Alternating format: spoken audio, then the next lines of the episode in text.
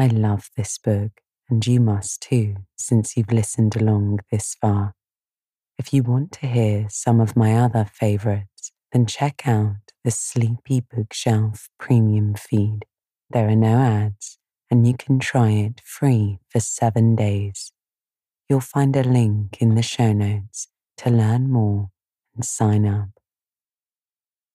Good evening, and welcome to the Sleepy Bookshelf, where we put down our worries from the day and pick up a good book. I'm your host, Elizabeth, and I'm so pleased to have you here with me tonight.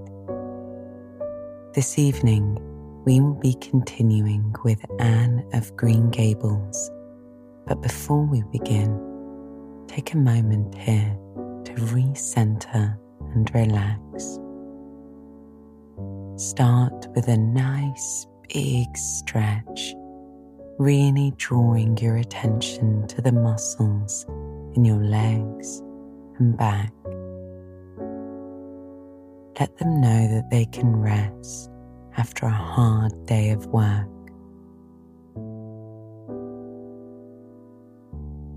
To clear your mind, let's take a deep breath in, collecting all your thoughts and worries from the day. And when you exhale, I want you to audibly sigh them away.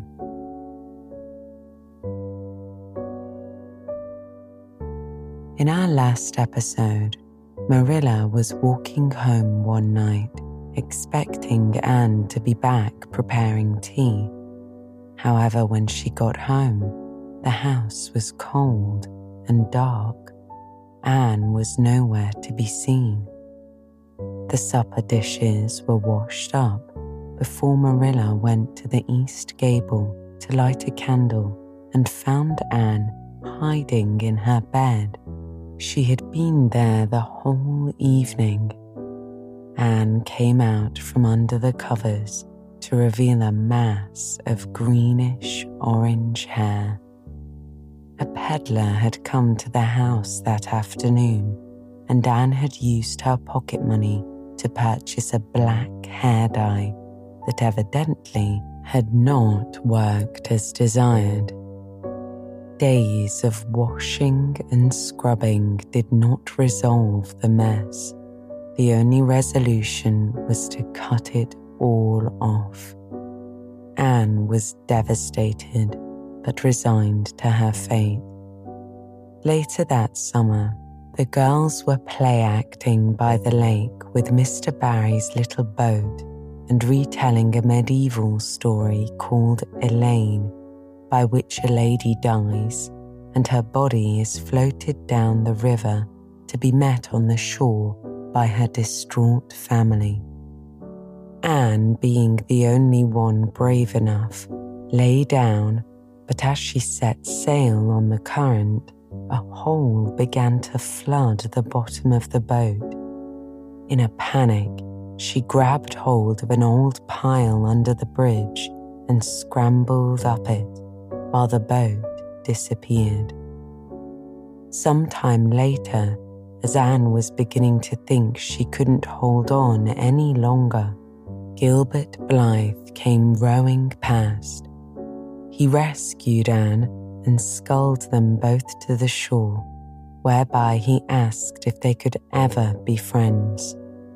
Anne refused him, but later very much wished she hadn't. Tonight we join Anne early one September evening. So just try to relax and listen to the sound of my voice.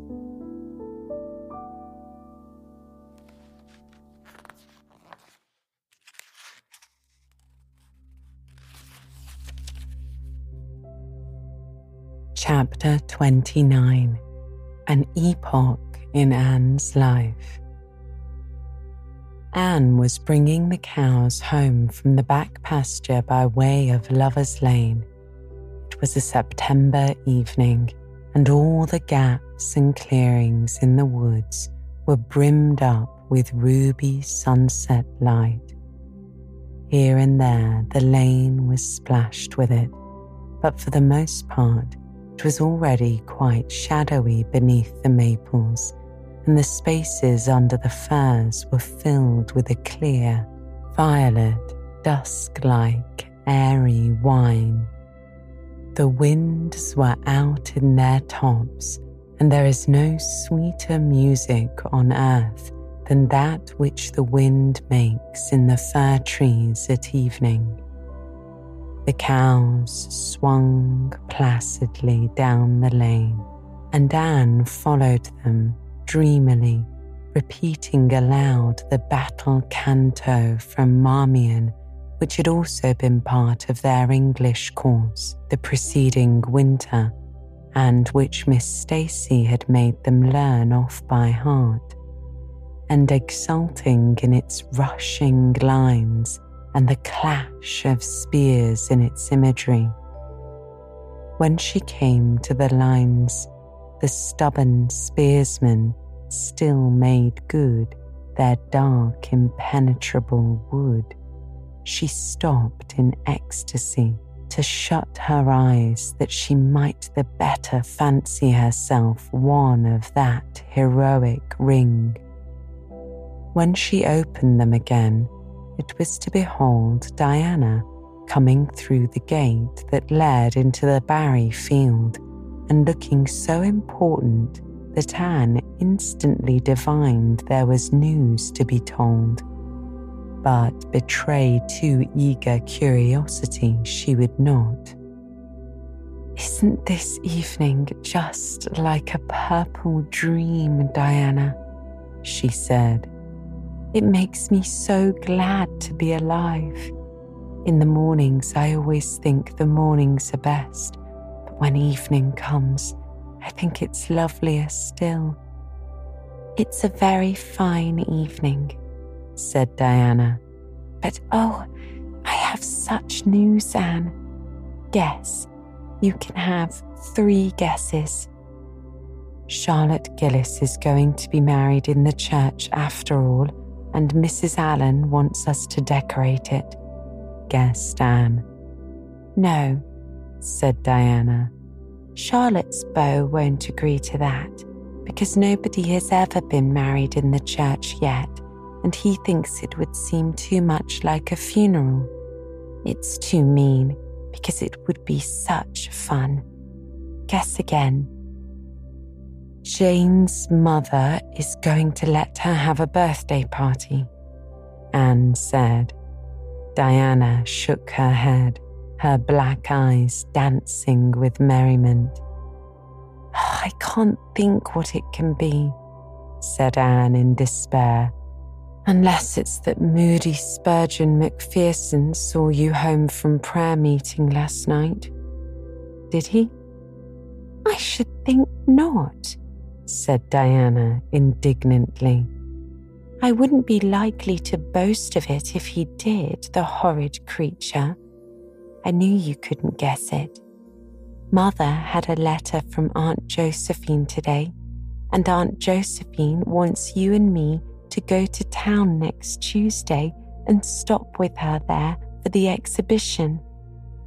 Oh, Diana, whispered Anne finding it necessary to lean up against a maple tree for support. Do you really mean it? But I'm afraid Marilla won't let me go. She will say that she can't encourage gadding about. That's what she said last week when Jane invited me to go with them in their double seated buggy to the American concert at the White Sands Hotel. I wanted to go but Marilla said I'd be better at home learning my lessons, and so would Jane. I was bitterly disappointed, Diana. I felt so heartbroken that I couldn't say my prayers when I went to bed. But I repented of that and got up in the middle of the night and said them. I'll tell you, said Diana. We'll get Mother to ask Marilla she'll be more likely to let you go then.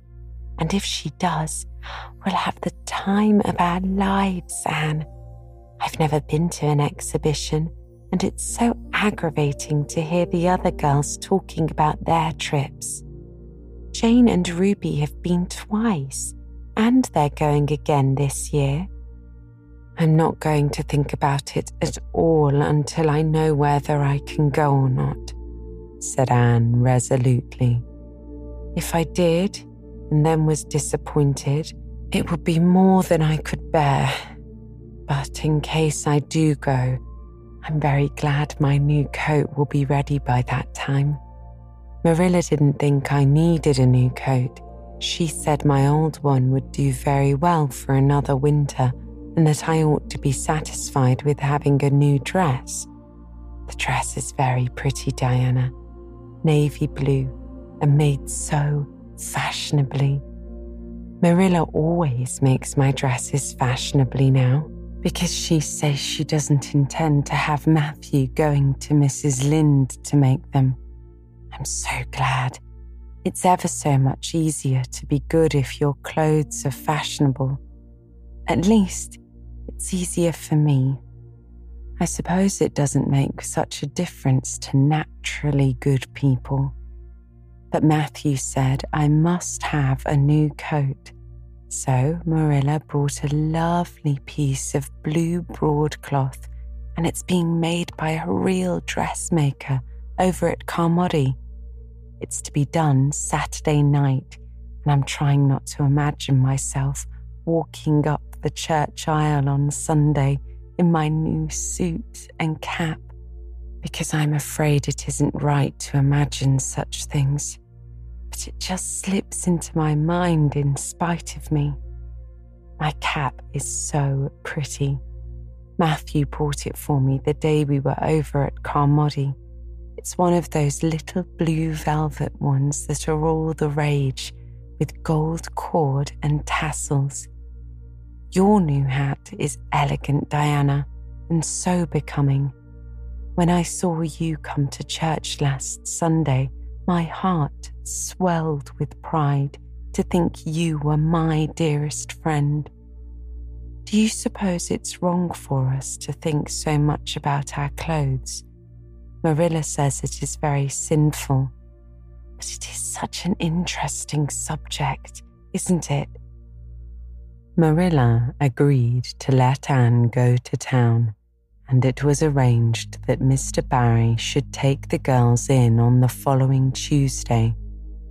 As Charlottetown was 30 miles away, and Mr. Barry wished to go and return the same day, it was necessary to make a very early start. But Anne counted it all joy and was up before sunrise on Tuesday morning.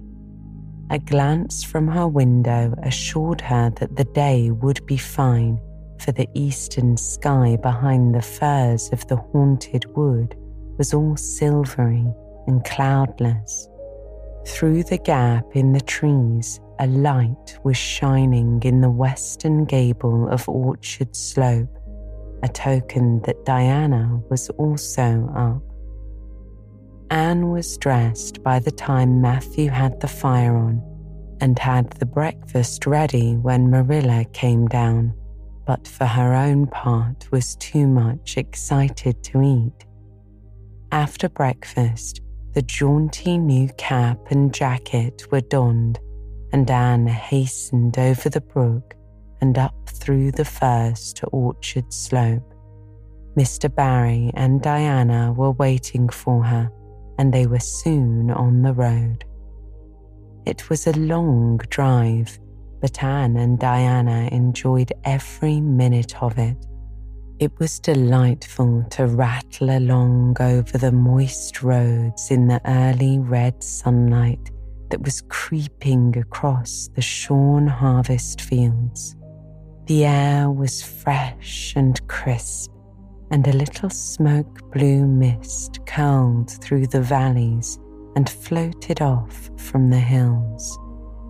Sometimes the road went through woods where maples were beginning to hang out scarlet banners. Sometimes it crossed rivers on bridges that made Anne's flesh cringe with the old, half delightful fear. Sometimes it woed along a harbour shore and passed by a little cluster of weather grey fishing huts. Again, it mounted to hills whence a far-away sweep of curving upland or misty blue sky could be seen. But wherever it went, there was much of interest to discuss. It was almost noon when they reached town and found their way to Beechwood. It was quite a fine old mansion, set back from the street in a seclusion of green elms and branching beeches. Miss Barry met them at the door with a twinkle in her sharp black eyes. So, you've come to see me at last, you Anne girl, she said.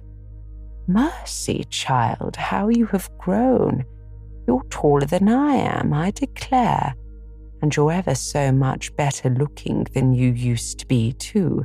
But I dare say you know that without being told. Indeed, I didn't, said Anne radiantly.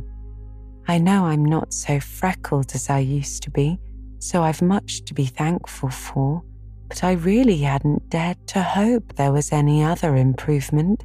I'm so glad you think there is, Miss Barry. Miss Barry's house was furnished with great magnificence, as Anne told Marilla afterward. The two little country girls were rather abashed by the splendor of the parlor where Miss Barry left them when she went to see about dinner. Isn't it just like a palace? whispered Diana. I never was in Aunt Josephine's house before and I'd no idea it was so grand. I just wish Julia Bell could see this. She puts on such airs about her mother's parlour. Velvet carpet, sighed Anne luxuriously, and silk curtains. I've dreamed of such things, Diana. But do you know, I don't believe I feel very comfortable with them after all. There are so many things in this room, and all so splendid that there is no scope for imagination.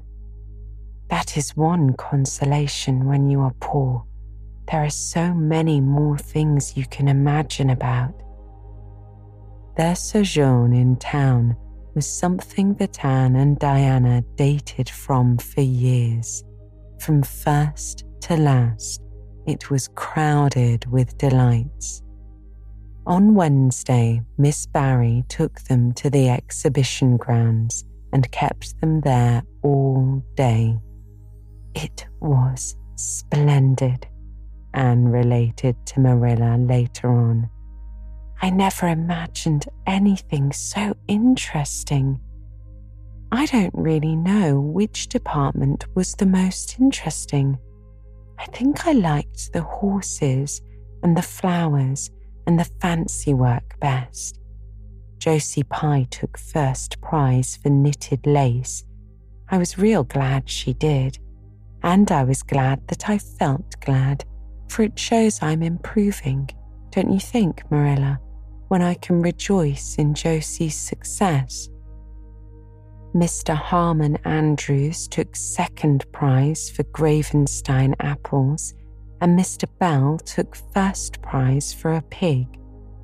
Diana said she thought it was ridiculous for a Sunday school superintendent to take a prize in pigs, I don't see why. Do you? She said she would always think of it after this when he was praying so solemnly.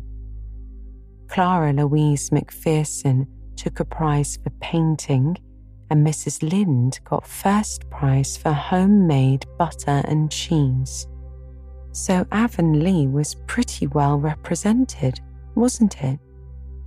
Mrs. Lynde was there that day, and I never knew how much I really liked her until I saw a familiar face among all those strangers.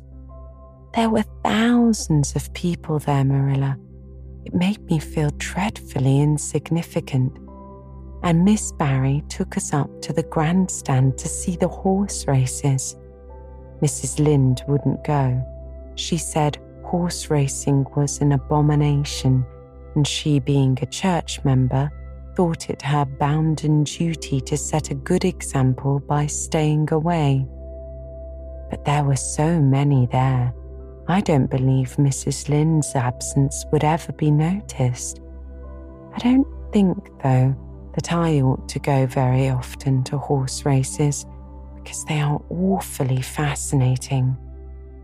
Diana got so excited that she offered to bet me 10 cents that the red horse would win.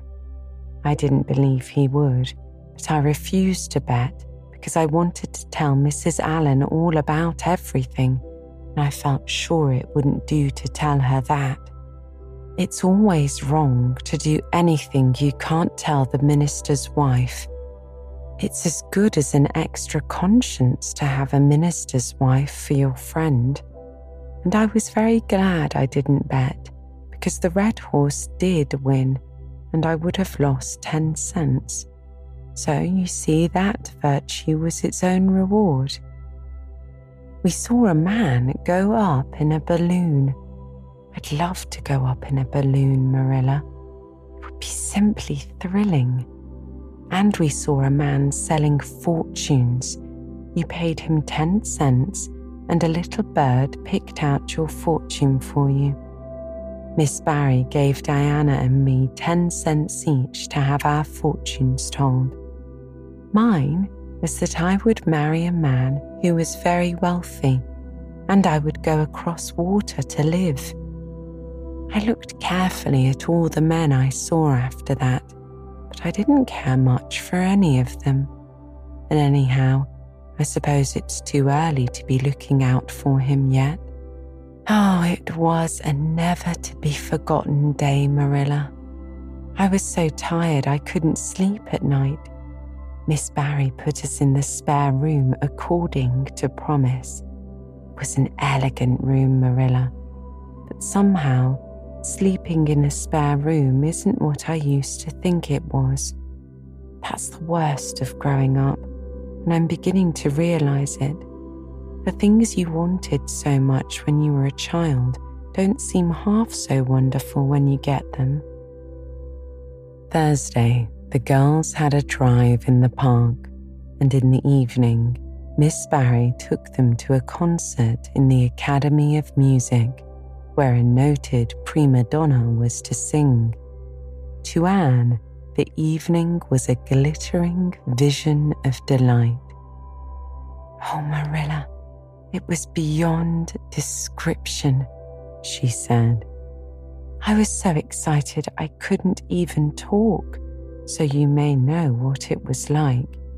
I just sat in enraptured silence. Madame Selitsky was perfectly beautiful and wore white satin and diamonds. But when she began to sing, I never thought about anything else.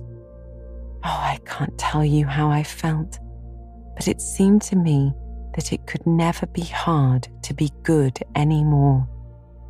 I felt like I do when I look up to the stars. Tears came into my eyes, but oh, they were such happy tears. I was so sorry when it was all over, and I told Miss Barry I didn't see how I was ever to return to common life again.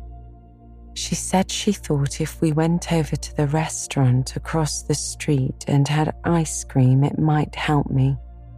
That sounded so Prosiac, but to my surprise, I found it true.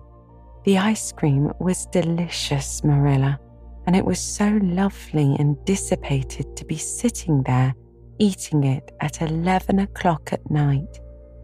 Diana said she believed she was born for city life. Miss Barry asked me what my opinion was, but I just said I would have to think it over very seriously before I could tell her what I really thought. So I thought it over after I went to bed. That's the best time to think things out. And I came to the conclusion, Marilla, that I wasn't born for city life and that I was glad of it. It's nice to be eating ice cream at brilliant restaurants at 11 o'clock at night once in a while, but as a regular thing, I'd rather be in the East Gable at 11, sound asleep, but kind of knowing, even in my sleep, that the stars were shining outside and that the wind was blowing in the firs across the brook. I told Miss Barry so at breakfast the next morning, and she laughed. Miss Barry generally laughed at anything I said, even when I said the most solemn things. I don't think I liked it, Marilla, because I wasn't trying to be funny but she is a most hospitable lady and treated us royally. Friday brought going home time, and Mr. Barry drove in for the girls. Well, I hope you've enjoyed yourselves, said Miss Barry as she bade them goodbye. Indeed, we have, said Diana. And you, Anne Girl? Miss Barry asked. I've enjoyed every minute of the time, said Anne, throwing her arms impulsively about the old woman's neck and kissing her wrinkled cheek. Diana would never have dared to do such a thing and felt rather aghast at Anne's freedom. But Miss Barry was pleased, and she stood on her veranda and watched the buggy out of sight. Then she went back into her big house with a sigh. It seemed very lonely, lacking those fresh young lives.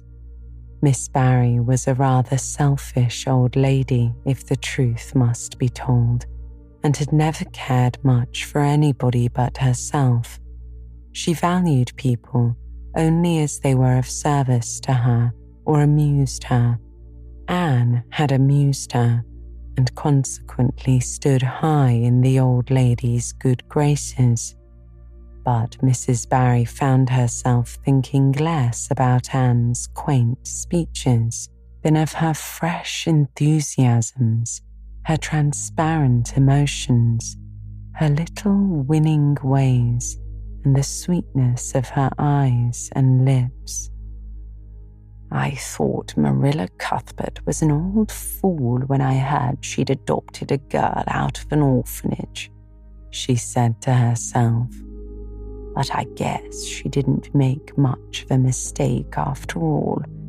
If I had a child like Anne in the house all the time, I'd be a better and happier woman. Anne and Diana found the drive home as pleasant as the drive in pleasanter indeed, since there was the delightful consciousness of home waiting at the end of it. It was sunset when they passed through White Sands and turned into the shore road. Beyond, the Avonlea hills came out darkly against the saffron sky. Behind them, the moon was rising out of the sea that grew all radiant and transfigured in her light. Every little cove along the curving road was a marvel of dancing ripples. The waves broke with a soft swish on the rocks below them, and the tang of the sea was in the strong, fresh air. Oh, but it's good to be alive and to be going home, breathed Anne. When she crossed the log bridge over the brook, the kitchen light of Green Gables winked her a friendly welcome back, and through the open door shone the hearth fire, sending out its warm red glow athwart the chilly autumn night. Anne ran blithely up the hill and into the kitchen, where a hot supper was waiting on the table. So you've got back? said Marilla, folding up her knitting. Yes, and oh, it's so good to be back, said Anne joyously. I could kiss everything, even to the clock. Marilla, a broiled chicken. You don't mean to say you cooked that for me? Yes, I did, said Marilla. I thought you'd be hungry after such a drive and need something real appetizing. Hurry and take off your things, and we'll have supper as soon as Matthew comes in. I'm glad you've got back, I must say. It's been fearful lonesome here without you, and I never put in four longer days. After supper, Anne sat before the fire between Matthew and Marilla and gave them a full account of her visit. I've had a splendid time, she concluded happily, and I feel that it marks an epoch in my life. But the best of it all was the coming home. Chapter 30 The Queen's Class is Organized. Marilla laid her knitting on her lap and leaned back in her chair. Her eyes were tired, and she thought vaguely that she must see about having her glasses changed the next time she went to town, for her eyes had grown very tired very often of late. It was nearly dark, for the full November twilight had fallen around Green Gables and the only light in the kitchen came from the dancing red flames in the stove. Anne was curled up on the hearth rug, gazing into that joyous glow where the sunshine of a hundred summers was being distilled from the maple cordwood. She had been reading, but her book had slipped to the floor, and now she was dreaming with a smile on her parted lips. Glittering castles in Spain were shaping themselves out of the mists and rainbows of her lively fancy. Adventures, wonderful and enthralling, were happening in her cloudland. Adventures that always turned out triumphantly and never involved her in scrapes like those of actual life. Marilla looked at her with a tenderness that would never have been suffered to reveal itself in any clearer light than that soft mingling of fireshine and shadow. The lesson of a love that should display itself easily in spoken word and open look was one that Marilla could never learn but she had learned to love this slim, grey eyed girl with an affection all the deeper and stronger from its very undemonstrativeness. Her love made her afraid of being unduly indulgent, indeed. She had an uneasy feeling that it was rather sinful to set one's heart so intensely on any human creature as she had set hers on Anne, and perhaps she formed a sort of unconscious penance for this by being stricter and more critical than if the girl had been less dear to her. Certainly, Anne herself had no idea how Marilla loved her. She sometimes thought wistfully that Marilla was very hard to please and distinctly lacking in sympathy and understanding. But she always checked the thought reproachfully, remembering what she owed to Marilla. Anne, said Marilla abruptly, Miss Stacy was here this afternoon when you were out with Diana. Anne came back from her other world with a start and a sigh. Was she? Oh, I'm so sorry I wasn't in. Why didn't you call me, Marilla? Diana and I were only over in the haunted wood. It's lovely in the woods now. All the little wood things, the ferns, the satin leaves, the crackerberries have gone to sleep, just as if someone had tucked them away until spring under a blanket of leaves. I think it was a little grey fairy with a rainbow scarf that came tiptoeing along the last moonlit night and did it. Diana wouldn't say much about that, though. Diana has never forgotten the scolding her mother gave her about imagining ghosts into the haunted wood. It had a very bad effect on Diana's imagination. It blighted it. Mrs. Lynde says Myrtle Bell is a blighted being. I asked Ruby Gillis why Myrtle was blighted, and Ruby said she guessed it was because her young man had gone back on her. Ruby Gillis thinks of nothing but young men. The older she gets, the worse it is. Young men are all very well in their place, but it doesn't do to drag them into everything, does it? Diana and I are thinking seriously of promising each other that we will never marry, but be nice old maids and live together forever.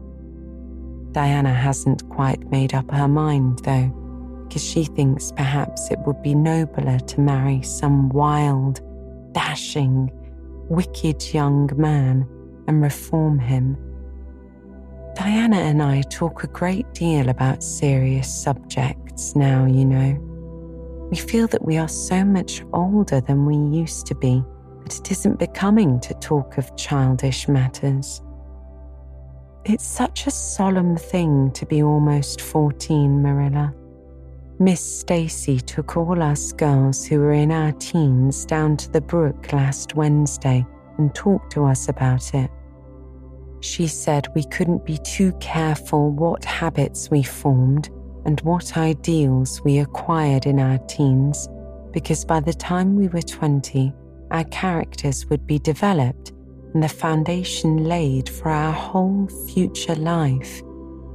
And she said if the foundation was shaky, we could never build anything really worthwhile on it. Diana and I talked the matter over coming home from school. It felt extremely solemn, Marilla. And we decided we would try to be very careful indeed and form respectable habits and learn all we could and be as sensible as possible, so that by the time we were 20, our characters would be properly developed it's perfectly appalling to think of being 20, Marilla. It sounds so fearfully old and grown up. But why was Miss Stacy here this afternoon? This is what I want to tell you, Anne, if you'll ever give me a chance to get a word in edgewise, said Marilla. She was talking about you. About me? Anne looked rather scared. Then she flushed and exclaimed, Oh, I know what she was saying. I meant to tell you, Marilla. Honestly, I did, but I forgot. Miss Stacy caught me reading Ben Hur in school yesterday afternoon when I should have been studying my Canadian history. Jane Andrews lent it to me. I was reading it at dinner hour and I'd just got to the chariot race when school went in. I was simply wild to know how it turned out, although I felt sure Ben Hur must win, because it wouldn't be poetical justice if he didn't. So I spread the history open on my desk lid, then tucked Ben Hur between the desk and my knee. I just looked as if I was studying Canadian history, you know while all the while I was reveling in Ben Hur. I was so interested in it that I never noticed Miss Stacy coming down the aisle until all at once I just looked up and there she was, looking down on me, so reproachful like. Can't tell you how ashamed I felt, Marilla, especially when I heard Josie Pye giggling. Miss Stacy took Ben Hur away. She never said a word then. She kept me in at recess and talked to me. She said I'd done very wrong in two respects. First, I was wasting time I ought to have put on my studies. And secondly, I was deceiving my teacher in trying to make it appear I was reading a history when it was a storybook instead. I had never realized until that moment, Marilla, that what I was doing was deceitful. I was shocked. I cried bitterly and asked Miss Stacy to forgive me and I'd never do such a thing again. And I offered to do penance by never so much as looking at Ben Hur for a whole week, not even to see how the chariot race turned out. But Miss Stacy said she wouldn't require that, and she forgave me freely. So I think it wasn't very kind of her to come up here to talk to you about it after all. Miss Stacy never mentioned such a thing to me, Anne, and it's only your guilty conscience that's the matter with you, said Marilla. You have no business to be taking storybooks to school. You read too many novels, anyhow. When I was a girl, I wasn't so much as allowed to look at a novel. I only read it on weekdays, Anne protested. And I never read any book now unless either Miss Stacy or Mrs. Allan thinks it's a proper book for a girl 13 and three quarters to read. Miss Stacy made me promise that. She found me reading a book one day called The Lurid Mystery of the Haunted Hall. It was one Ruby Gillis had lent me, and oh, Marilla, it was so fascinating and creepy just curdled the blood in my veins.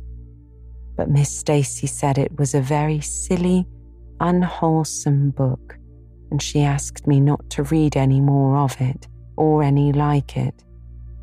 I didn't mind promising not to read any more like it, but it was agonizing to give that book back without knowing how it turned out. But my love for Miss Stacy stood the test, and I did. It's really wonderful, Marilla, what you can do when you're truly anxious to please a certain person. Well, I guess I'll light the lamp and get to work, said Marilla. I see plainly that you don't want to hear what Miss Stacy had to say. You're more interested in the sound of your own tongue than in anything else. Oh, indeed, Marilla, I do want to hear it said Anne contritely. I won't say another word, not one. I know I talk too much, but I'm really trying to overcome it. And although I say far too much, if you only knew how many things I want to say and don't, you'd give me some credit for it. Please tell me, Marilla. Well, Miss Stacy wants to organize a class among her advanced students who mean to study for the entrance examination into Queen's, Marilla said. She intends to give them extra lessons for an hour after school. She came to ask Matthew and me if you would like to join it. What do you think about it yourself, Anne? Would you like to go to Queen's and pass for a teacher? Oh, Marilla. Anne straightened to her knees and clasped her hands. It's been the dream of my life. That is, for the last six months, ever since Ruby and Jane began to talk of studying for the entrance. But I didn't say anything about it because I supposed it would be perfectly useless. I'd love to be a teacher But won't it be dreadfully expensive? Mr. Andrews says it cost him $150 to put Prissy through, and Prissy wasn't a dunce in geometry. I guess you needn't worry about that part of it, said Marilla. When Matthew and I took you to bring you up, we resolved we would do the best we could for you, give you a good education. I believe a girl being fitted to earn her own living, whether she ever has to or not. You'll always have a home at Green Gables as long as Matthew and I are here. But nobody knows what is going to happen in this uncertain world. It's just as well to be prepared.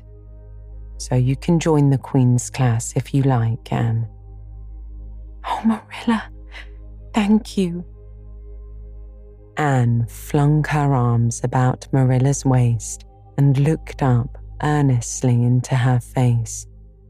I'm extremely grateful to you and Matthew, and I'll study as hard as I can and do my very best to be a credit to you. I warn you not to expect much in geometry, but I think I can hold my own in anything else if I work hard. I dare say you'll get along well enough. Miss Stacy says you are bright and diligent. Not for worlds would Marilla have told Anne just what Miss Stacy had said about her. That would have been to pamper vanity. You needn't rush into any extreme of killing yourself over your books. There is no hurry. You won't be ready to try the entrance for a year and a half yet it's well to begin in time and be thoroughly grounded, Miss Stacy says. I shall take more interest than ever in my studies now, said Anne blissfully, because I have a purpose in life. Mr. Allan says everybody should have a purpose in life and pursue it faithfully. Only he says we must first make sure that it is a worthy purpose. I would call it a worthy purpose to want to be a teacher like Miss Stacy, wouldn't you, Marilla? I think it's a very noble profession.